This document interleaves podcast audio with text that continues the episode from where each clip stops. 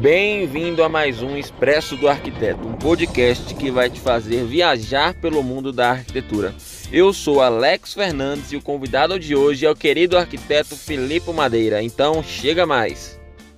É, hoje você tem projetos pelo Brasil, né? E como é que funciona essa, a sua rotina assim? Você viaja para acompanhar a construção desses projetos? Como é que funciona?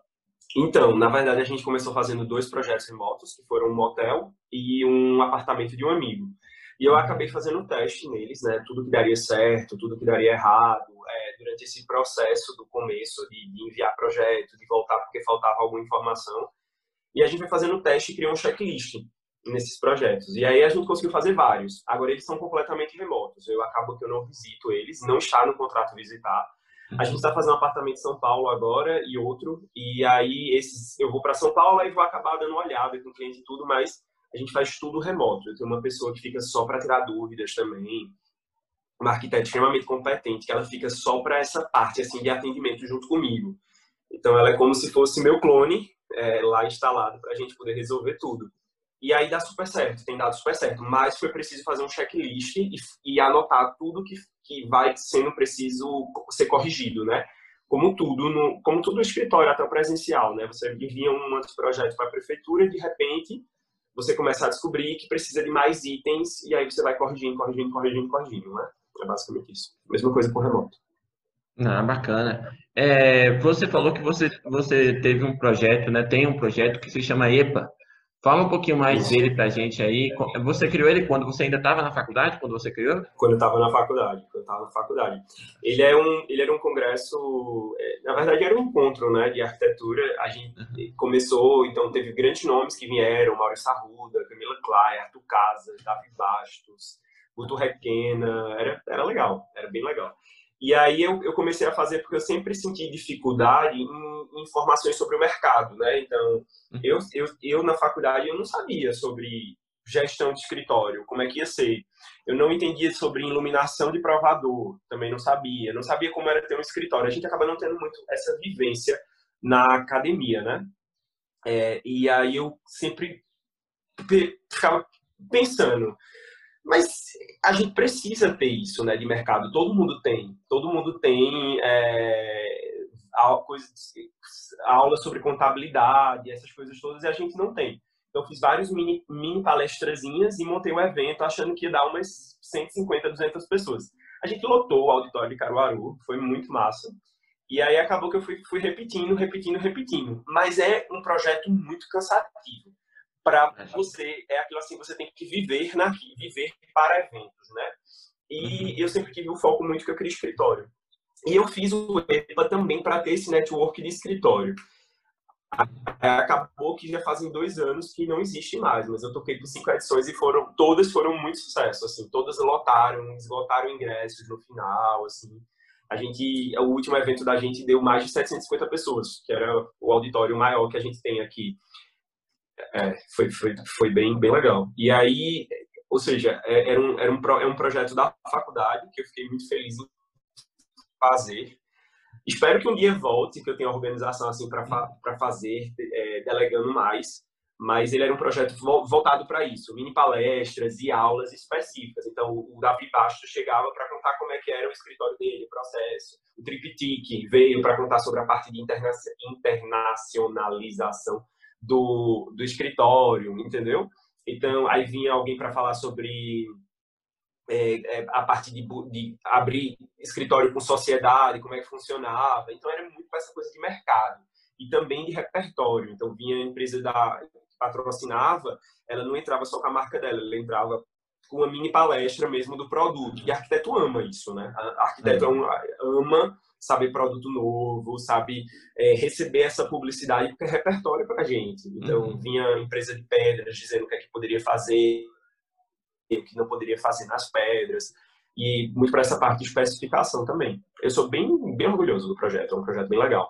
É, tem, tem, quem quiser dar uma olhada depois ou quiser tocar um projeto parecido, é, a gente tem um Instagram que é o arroba expoepa, expo de exposição e epa de EPA pode dar uma olhada lá e ver, e ver assim, como eram as grades, como, era, como eram as fotos da gente montando. E fica aí a ideia aberta para alguém fazer é, e melhorar e, e jogar isso aí no mercado, porque o mercado precisa muito. Precisa mesmo. Show de bola. E eu imagino que isso também te gerou um network muito bacana, né? Muito, muito. A gente teve muito contato com, com arquitetos né, de Recife, de associações. Uhum. Então, a, a, gente meio que meio que, que aumentou muito isso, de, de, desse leque no mercado, né? Não de cliente final mesmo, mas de, de colegas de profissão. Show de bola. É, ô Felipe, é, hoje você é um arquiteto bem reconhecido, bem requisitado. É, qual dica que você dá para o pessoal é, para poder se posicionar no mercado? Como se posicionar no mercado mesmo sendo tão jovem? Né? Só tem cinco anos de formado, mas já está fazendo muito sucesso. Rapaz, estou ainda não.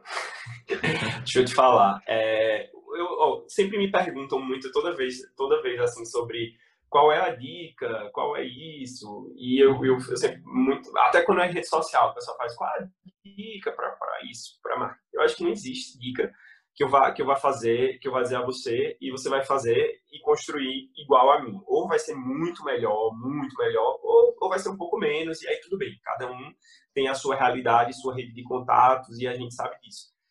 Mas eu acho que a gente tem que ter muito o, a gente tem que estar com tudo muito levemente traçado e acreditar demais na gente, porque realmente acontece muita gente desacreditar mesmo, sabe? Eu falo isso de gravar stories mesmo, de você estar tipo conversando no, no Instagram com seus com seus seguidores, e aí vai ter gente que vai transformar isso em piada dos seus amigos, vai ter familiares que vão preferir que você fizesse outra coisa, porque no começo não tá ganhando grana. E assim vai. Eu acho que é muito você acreditar em você e, e, tra e traçando aquilo ali, sabe? Para o seu projeto. Sendo, sendo realmente acreditar naquilo e, e dizer sim para tudo. Então, no começo, tem que pegar projeto de tudo que é jeito, tem que atender é, as pessoas é, assim, com, dizer assim, eu vou pegar esse projeto, vou fazer, não vou ganhar tanto dinheiro aqui, mas vou ter visibilidade ali e, e pegando, aprender no meio do caminho, realmente assim se arriscar e se responsabilizar. Eu acho que é o, segredo para qualquer é, profissional de serviço, né, dar certo, porque realmente não tem aquilo ali, ah, trabalhe tantas horas, trabalhe quantas horas você conseguir trabalhar e tá tudo bem, assim, sabe? Mas é, realmente trace o que você quer e, e, e, pague o preço por isso. Show de bola. É, deixa eu te falar, ao longo desses cinco anos de carreira, né, de todas essas experiências, qual foi o insight, a ideia, assim, que você teve mais importante ou o que te fez talvez até é, crescer mais, trocar talvez o rumo que você estava seguindo? É, essa, essa pergunta foi forte. Na verdade, eu, eu sinto que, que, eu, que eu tive, mas eu não consigo me lembrar. É, na verdade, eu já pensei em fechar o escritório, fechar o escritório várias vezes, assim, várias vezes mesmo, porque eu, eu achava que era muito trabalho para para no final pouca coisa. Né? Apesar de aí eu alternava com aquele pensamento positivo que eu acabei de falar, de que eu sabia o que eu queria, que estava vendo tudo. Então isso isso existe e eu, eu converso com outros clientes assim que de empreendedorismo de todos os segmentos falam a mesma coisa, sabe assim. Uhum. Então teve uma hora que eu comecei a entender que todo projeto, toda, to, todo escritório, tudo, ele, você vai ter erros, você vai ter problema com a equipe, você vai ter um problema com tudo, e que você tem que saber administrar aquilo ali. Pessoal, chegamos ao fim de mais uma entrevista. Se você gostou, não se esqueça de curtir, de comentar, de compartilhar. Filipe, foi um prazer ter você como nosso entrevistado, viu? Espero que a gente possa conversar mais vezes. Vamos embora. Obrigado, foi ótimo e parabéns aí pela iniciativa. O podcast é uma coisa muito legal, é o futuro de fato, assim. É, espero que, como eu escuto vários, as pessoas escutem o, o, esse meu e eu possa ter agregado de alguma maneira. E, ó, eu volto ainda para o podcast, ou vou estar no GNT, ou vou ter uma linha de imóveis assinadas e já tá tudo certo. Tá, fechado. Pronto. Tá marcado, então. Até mais. Boa sorte aí. Valeu. Até mais. Tchau, tchau. Tchau, tchau.